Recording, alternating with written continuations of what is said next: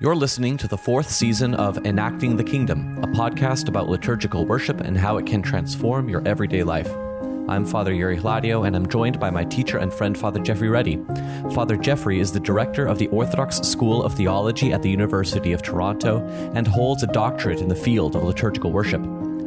For our fourth season, Father Geoffrey and I decided to publicly publish a series of episodes which have hitherto been reserved exclusively for the patrons of this show. We'll be publishing them here exactly as they were heard by our patrons. Father Geoffrey and I release special private episodes for our patrons on a weekly basis, so if you like what you hear and you'd like access to much, much more, you can go to patreon.com slash enacting the kingdom to become a patron. But for now, we hope you enjoy the public release of this episode.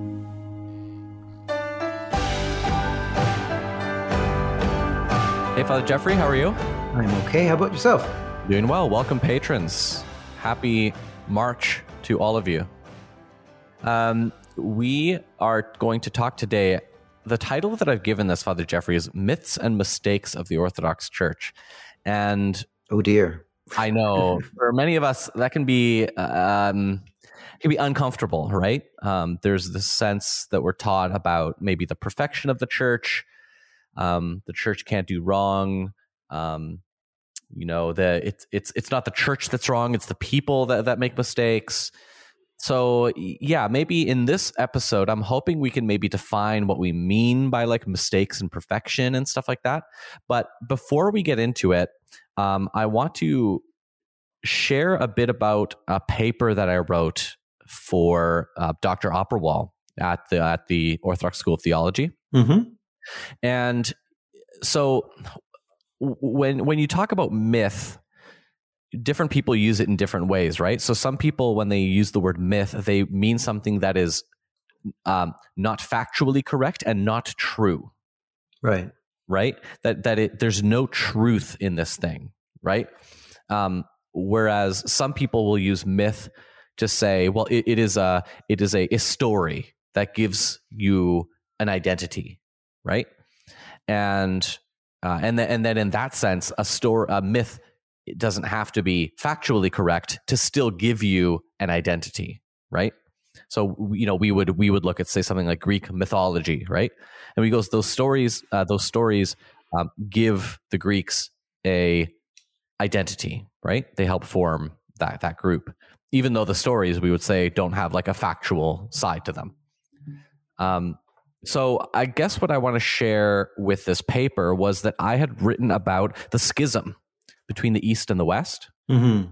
and about how uh, so there's this famous story for the listeners who don't know there's this famous story of uh, cardinal humbert is that his name Mm-hmm. uh, coming from the west as in a papal delegation comes to constantinople and then in the middle of the divine liturgy walks up places a papal bull of excommunication for the patriarch of constantinople um, on the altar and then walks out. And then one of the deacons takes the papal bull and runs after them you know begging them to take it back right?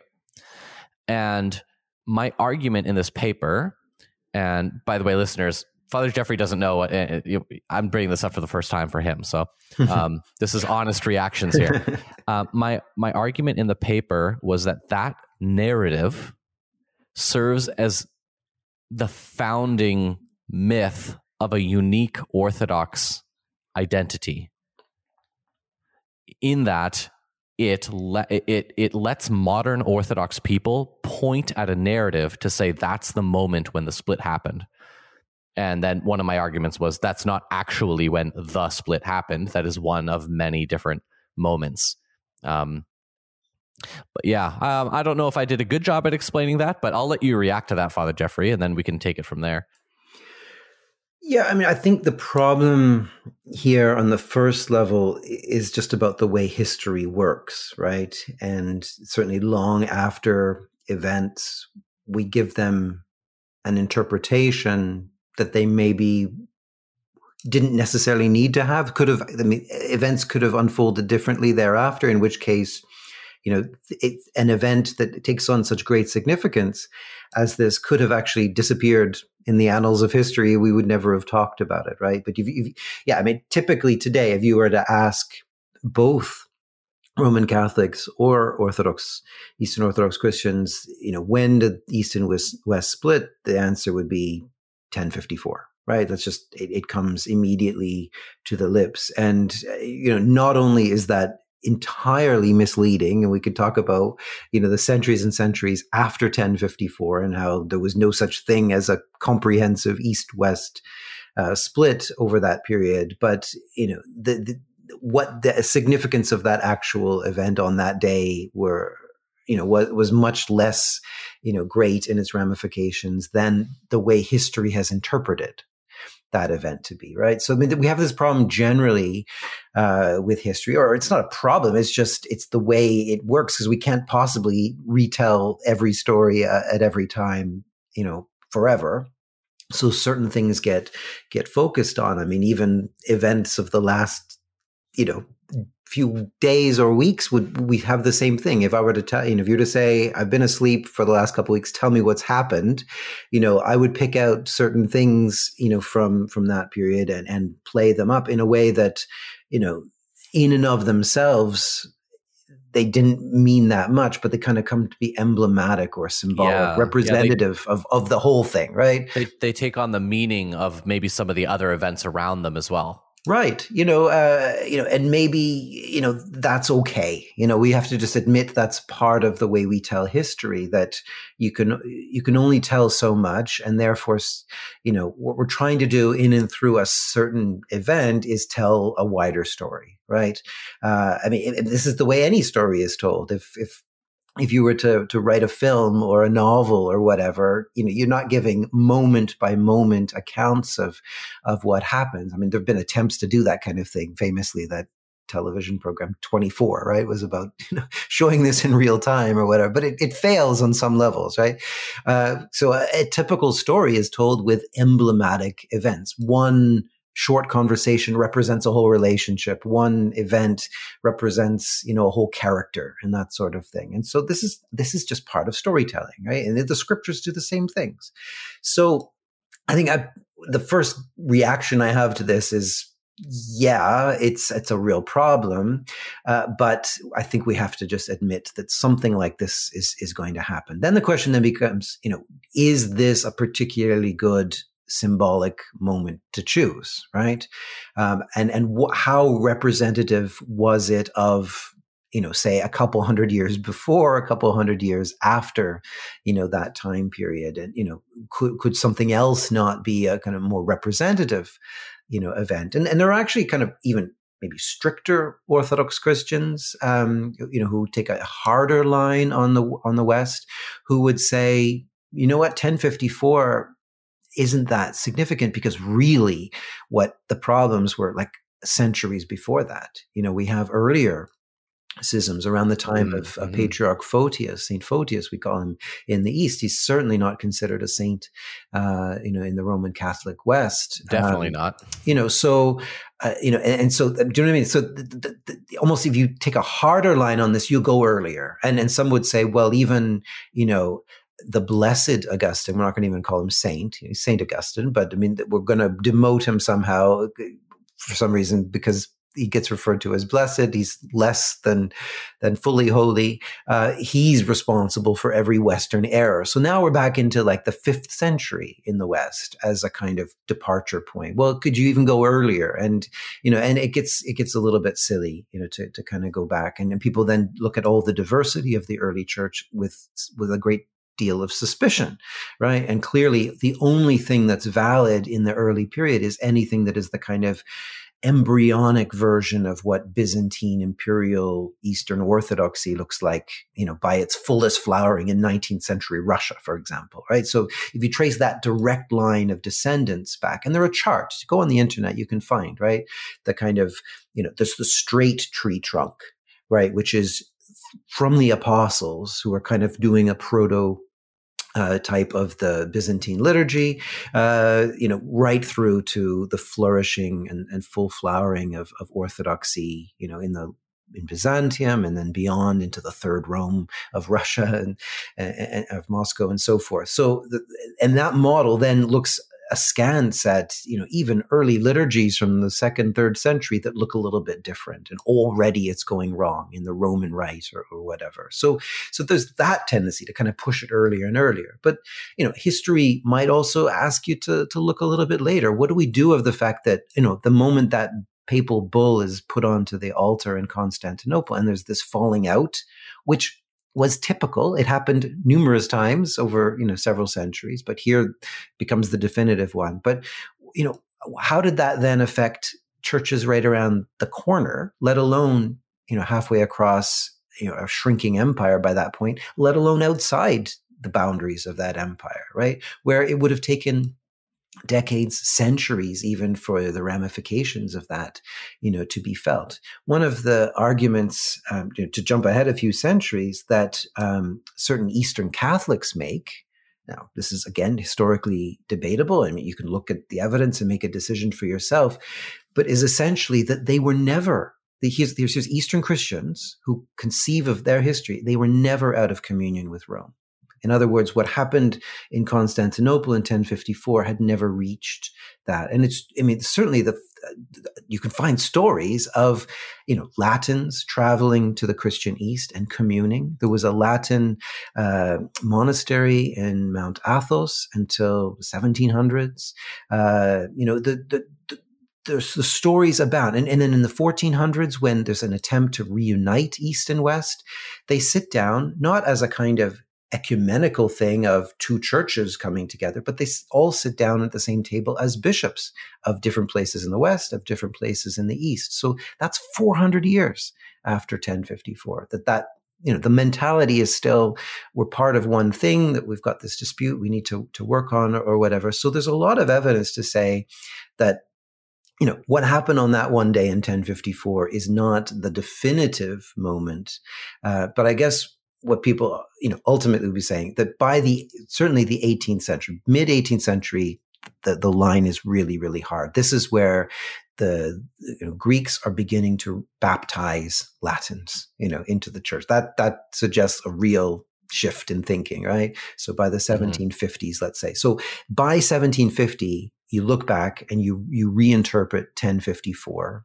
in this really you know kind of trenchant way. So in the 1700s that this is the rise of you know under the influence of modernity you get this rise of denominations right? And by by it's the first time really in the 1700s that orthodox are going to start to think of themselves as a denomination. Fair enough the best of the denominations maybe the only pure denomination really the only denomination that could call itself church. We get all this kind of language happening. But but certainly as a denomination, as opposed to the Christians gathered in a particular place, right? Principally in, in the Christian East, and so forth. But but by that point, it becomes possible to say we are a separate church, a separate denomination, and and therefore, looking back, oh look what happened in 1054 on this day. We will now see this in the light of what we are now experiencing, right?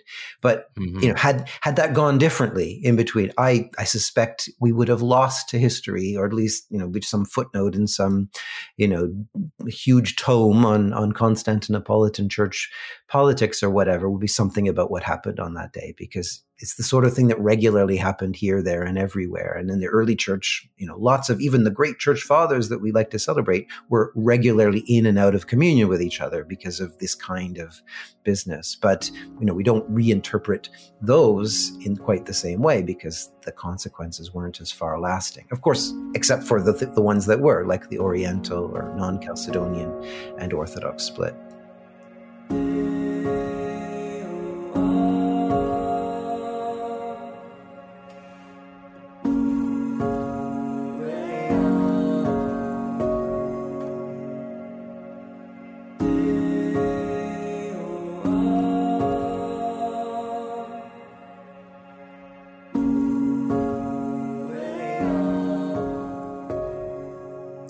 Yeah, one of the troubling things about these stories for me, particularly about how modern Orthodox people conceive of these stories, is how they can often be used as polemics.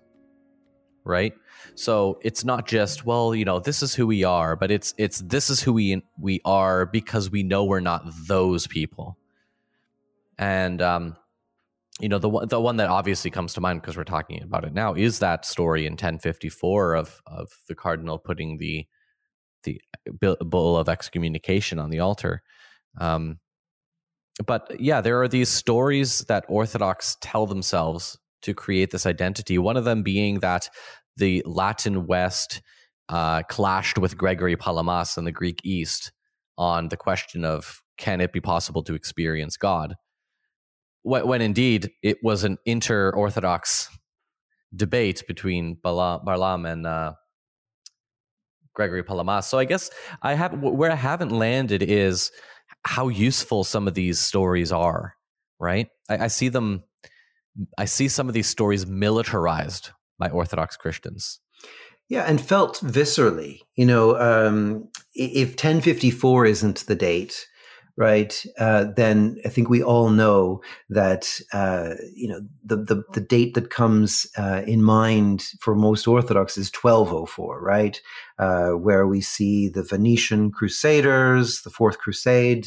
Uh, ostensibly heading towards the Holy Land uh, as part of this larger, you know, centuries long project of liberating the Holy Land from the Saracens to enable Christian pilgrimage um, again to, to the Holy Land. But the, those Venetian uh, Fourth Crusaders uh, show up instead in Constantinople and decide this is a wealthy enough place for us to sack and pillage and and that date you know comes to mind. So if it's not 1054 then certainly the date that seals it is 1204 right? And i've heard you know even very recent converts protestants evangelicals who become orthodox and they take up you know that issue as though it had happened last night right?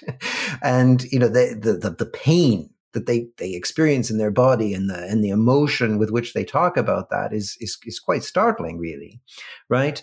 But how many of them would know the year 1182 right? 20 years before that, when the 60,000 Latin Christians who are inhabitants of Constantinople, the same city that 20 years later would be sacked by the Venetians, those 60,000 were either put to death or expelled in a, in a massive massacre, the so called massacre of the Latins. So if you talk to a Roman Catholic, it's not 1204. They will remember, you know, viscerally. If they remember anything, it's 1182 right? So we're very choosy about the dates that we you know select. And would 1204 have happened if 1182 hadn't happened? It's, i mean you can't possibly know a definitive answer to that question but it's somewhat suggestive right? That 20 years later the venetians took advantage of the fact that latin christians had been badly treated by you know eastern orthodox in constantinople to to kind of retaliate in, in, in, some way. You know, it's not a very long period of time to, between those two events. So uh, we have to be really careful. I think that, you know, if, if you're going to use history in this way, um, and it's inevitable as so we events become emblematic symbolic you know they they take on the kind of resonance of times before and after them because we can't possibly recall all of the events uh, but if we're going to do that, let's at least be honest. Let's take a good hard look at that. So if you're going to use 1204, please also remember 1182 and, and try to make sense of that too. Or, you know, even something that happened 50 years before that. So we need to be uh, a little bit more careful, a little bit more honest and open in our interpretation, and and and ultimately about the way that you know we're taking that forward, and and and be open to correction about the kind of interpretation that we overlay. You know, the I've seen Orthodox who suggest, well, we could never actually reconcile with Roman Catholics because of 1204. Well, okay, well, if that's an issue, then let's bring it forward. Let's talk about it, but let's talk about it properly in context. Let's see that there's a lot more going on in these events than simply, you know, people arguing over theology. You know, the, the, the Latins did not sack Constantinople because of the filioque right? Um, and we need to i think widen our perspective a little bit. And i think ultimately as orthodox christians we have that opportunity. I think when we become orthodox we grow up in the orthodox church we're, we're growing up in a family that goes back to abraham right? It spans time and space. I think to be part of such a covenant family it makes it incumbent on us to never become so narrowly tribalistic the way a lot of Orthodox seem to live that. It's, I mean, it's a very weird experience, I think, to, to, to narrow Orthodoxy in that way. It's supposed to be this, the family of God across millennia, across every empire and jurisdiction and political framework that's ever been. Uh, you know, can we not allow that to invite us into a wider perspective, a chance to get, you know, to step back once, twice, three times on any event and sort of say, hang on a minute, nothing is quite as simple. I mean, again, the events of yesterday are not that simple. And those are events we, we know as well as we can possibly know anything, let alone events of a thousand or more years ago. So I, I think we need to be careful with all of these yeah. things. I think one way to investigate your, as in like your, as in like the listener or anybody, the, one way to investigate your thinking about history can be to maybe recount a story from history and to see if you use the words we or they. Right? So this happened to me i think i mentioned this in another podcast with in in in that class with dr Opperwall and i remember it was the 1204 we were talking about that it was that that session. And i remember using the word us when referring to the the byzantines. And and then it sort of hit me and i said out loud wait why did i say us? Right? And and, and i i wasn't I, I had grown up with with that being part of my story, part of my part of my mythology that I live out, right? And um in in a sense it is us, but in a sense it is not us, right? It was just it was just a way of seeing that that was what I was doing. Um so yeah, I think it's an interesting exercise to look back at history, maybe recount some stories. Um, like for example, recount something that happened in World War II, right? Do you say it was the British or do you say it was us? Hmm. Um, th- things like that, and then to investigate why do you connect with with those and not and not others. And um, yeah, I I maybe want to. Could, I switch gears just a little bit here, Father Geoffrey? Can I just make one comment on that? And I sure, go ahead. You know, if we're to tr- properly take you know Solzhenitsyn's comment about the line of good and evil crossing through every human heart, right?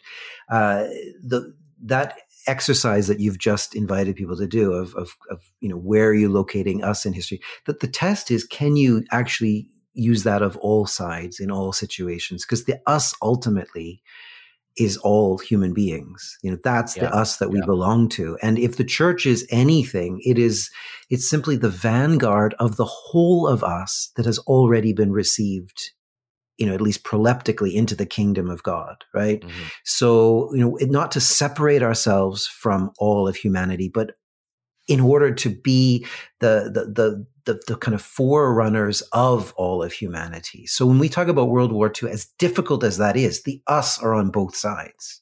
And yeah. that's what's so tragic and sad about this. And so, yeah, let's talk about 1204 or 1054 or whatever year, but the us we're involved in both sides and let and that's that would give a, a lot of perspective indeed on on the situation yeah the the when somebody draws a circle to exclude some our job as orthodox christians is to draw a larger circle to re-include them wonderful um yeah, you can put that on a bumper sticker. Uh, the so, big circle people. yes, yes, exactly. The that's what a halo does, you know. exactly. Uh, the let's switch gears here a little bit. Okay, so there's a very common the the hymn of the cross, right? Mm.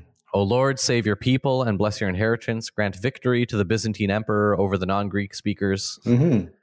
and by your cross, through you know military might, preserve our country. Mm-hmm. Uh, we say it today a little bit differently. Mm-hmm. Um, but yeah, there's there well, is... weirdly nobody ever seems to object to the kind of mistranslation of that, right? Um, because I think yeah. we would be really embarrassed to sing the original words. Right, like imagine imagine if we were at St. Maria's and we, we sang, "Oh Lord, save your people and bless your inheritance, grant victory to the emperor over the non-Greek speakers, and mm. by your mm. cross preserve your commonwealth." And you were singing that in non-Greek. and we are singing that in non-Greek. Like, so where's that, the us? There's the question. Where's the us in that? We are the barbarians. That that thing yes. Yes, we, we are the people who are. It's very interesting because we are actually the people who would be conquered by the power of the cross, which is what we want, anyways, isn't well, it? Exactly. So it does work, but I don't think it works in quite the way that the you know the one who wrote the hymn intended. Uh, yeah. It, yeah, it's it's funny stuff, isn't it? I mean. Where is the us? You know, because we definitely yeah. associate with the Orthodox in that troparion, that but, hymn, we, yeah. but we are literally the the barbarians, right? Which means that those who don't speak Greek. So. Yeah, yeah. So that's one example of, like Father Geoffrey, Would you call would you call that a mistake? No, I call it history. You know, I call it life. I call it, you know, the vicissitudes of of of just, you know, traversing this fragile existence that we have, you know, and it's the contingent nature of our whole life, you know, and ultimately it's about saying all these things point us back to one thing that we are utterly, utterly dependent on God at, at, at every mm-hmm. moment because there's nothing, there's no prince or son of man, you know, apart from you know, our Lord Jesus Christ, who is the Prince and the Son of Man. But the, you know, princes and sons of men put no trust in them, right? And that's the reality of, of our life. And in, on all the levels of human history through time, you know, the, you, you could never, and this is the, the real danger, I think, of, of Orthodox thinking about history in this way is that we kind of put this holy or blessed cast on something that is you know, contingent and messy and not nearly so white and black in terms of you know good and evil you know and, and and, there's nothing more dangerous than than that kind of mixing of of what is divine with what is human and fallen right? Because then you've given kind of this not only ideological now and politically ideological but this kind of spiritual import you know and so the emperor becomes God himself or the church becomes in, you know, you can't even begin to critique the church at any point because all of the people in the church are, are, are perfect because God is perfect. And those are categories that should never be mixed right? And and mm. and that's that's the real you know danger. We if we keep this healthy cri- critical distance you know from these things it's not to say that god himself isn't perfect that in the incarnation that he took flesh and he lived as a human being and was tempted in all things but did not sin. We're not taking one thing away from that and that his body ultimately will be made perfect in in the kingdom. But what we're talking about is the historical you know realities. And so we can own up to you know things that were never perfect.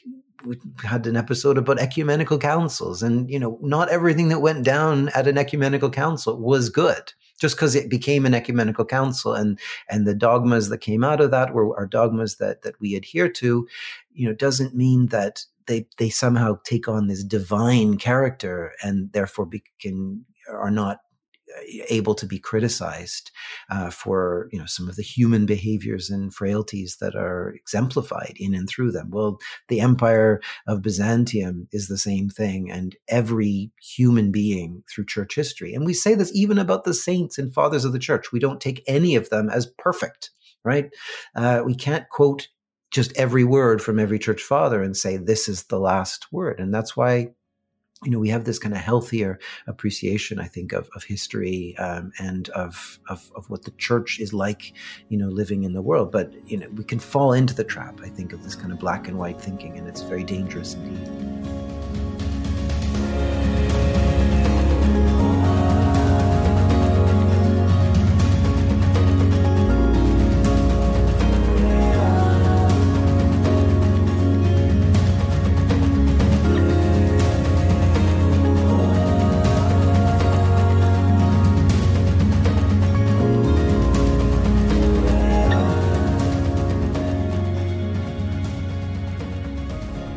Yeah, I think like it's really important to be able to fully understand how the other side views us.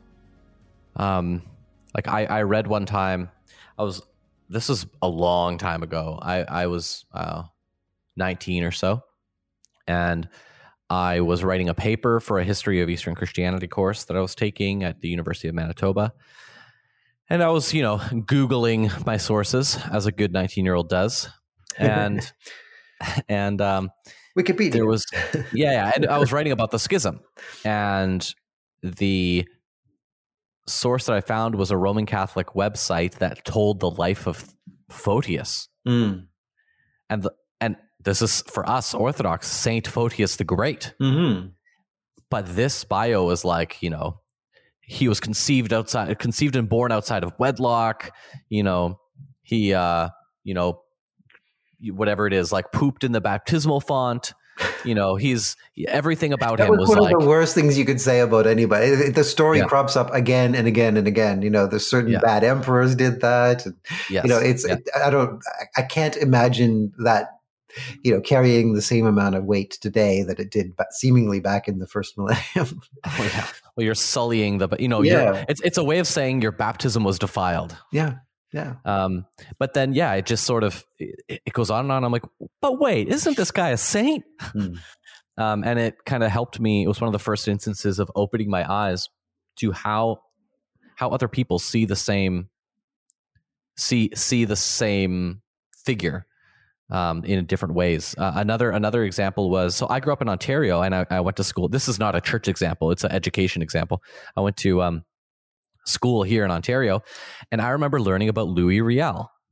And Louis Riel was a rebel who had to be executed because he was, you know, a bad a bad guy doing revolution out there in Manitoba. Then, you know, I go to Manitoba and I'm there for a while, and February rolls around, and then we have a day off from school. I say, "Oh, why do we have a day off from school?" And they said, "It's Louis Riel Day." I'm like, "Wait a minute, the Louis Riel?" yeah, I'm like, "Isn't he a bad guy?" Um, but in Manitoba, he's a, he's a hero of the people. So um, that's that was another example of selective history. Yeah, and there are kind of a couple of responses we could have to those kinds of things because you know you could multiply that ten thousand times very easily in, in church history and, and beyond. You know, so what does that mean? Does that mean that we retreat to a camp with all the other people who think like we do, and we just sort of say, you know, those people are beyond redemption who think otherwise, right? Uh, and that has largely been a, an orthodox approach to say dialogue with with Roman Catholics because you know how can we even begin to have a conversation with people who think so wrongly about history in, in these terms or in learning about these things could we instead say hmm hang on a moment maybe there's more to this than we thought maybe this is a real opportunity for conversation for dialogue to find out why it is that when this other group of people think about history, even some of the same events, but often different events around the same time, um, it- and then make those emblematic or symbolic of, of a whole thing. You know, maybe there's something there that it's worth us hearing, at least that different perspective. It's not a suggestion that we have to give up, you know, what we think about Saint Photius or about 1054 or about 1204, any of these, you know, kind of things. But it is a suggestion to say, we can't necessarily naively proclaim something as though we're indisputed you know truth because there is no indisputed truth in history everything is hermeneutic everything is interpreted uh, selected chosen you know tailored becomes emblematic you know takes on this this kind of greater meaning and so forth. So we have to recognize the process that we've gone through and what an opportunity it would be to draw together with others to to kind of talk about some of those things. And it, again it goes right right down the line. All the things that we we have these prejudices and stereotypes over certain issues and it gets to the point where it's unfathomable to us that other people even believe differently. How could you possibly think the pope is infallible right? You know where does that come from that's the, a sign of insanity and yet there's a billion and a half catholics in the world who at least you know ostensibly believe that in a certain capacity, speaking in a certain way, the Pope can speak on behalf of the infallible church. Well, you know, are we going to even talk about that? Or are we just going to say, clearly, these people are just insane and we'll just keep to ourselves, right? I don't think it's a very healthy thing to draw narrower and narrower circles because what ends up happening you know, even within orthodoxy, is there are certain people who aren't happy with the way most orthodox think about these things, and they draw their own smaller circle, and sometimes even break communion and become a smaller circle, and then they're not happy with those people, and so we have a whole pile of even smaller and smaller circles until it gets down to it's just you right or me and you know uh, the the only church and interpretation of history that we're happy with is the one that's in our own heads right and something tells me that's not what the gospel of our Lord Jesus Christ is all about. He did not come and do all those things just for me. Uh, I think that would be a fairly narcissistic interpretation of things. Yeah. So when somebody draws a circle to exclude you, your job is to draw an even bigger circle to include them yeah, at least at that level of dialogue and, and, and, interrogating the interpretive process. I would like to hear why it is that, you know, say in this particular particular discussion about you know why Roman Catholics interpret you know certain events you know the way they do. In fact, you know anybody I've ever talked to precisely about something like 1204. There aren't very many Roman Catholics who celebrate that, right? It's not really considered a high and sterling moment of, of medieval Catholicism, right? Um, but they'll you know they'll actually tell you a story about how those venetians were pretty pesky and annoying to the west let alone to to the east right? So it wasn't really a happy relationship to begin with. So could they really be viewed as the whole of the western church acting you know in concert on that day? You know that's debatable you know because they were already causing problems in the west. So uh, you know th- there's just more to be learned in some of these stories and perhaps we can come to something closer uh, you know in terms of relationship and understanding through this process of drawing circles of dialogue at least. Well, that's about it for today, everybody. Um, I think Lent is fast approaching. at the time of fast yeah, so, approaching. That's get, oh man, I I am a funny guy. um, we're gonna start a Orthodox comedy channel soon. So. okay, thank you very much, Father Geoffrey, and thank you, patrons. Well, that does it for another episode of the private podcast of Enacting the Kingdom. Thank you again for all your support. Please feel free to comment with any follow up thoughts or questions. Father Geoffrey and I read them all. Looking forward to having you back soon.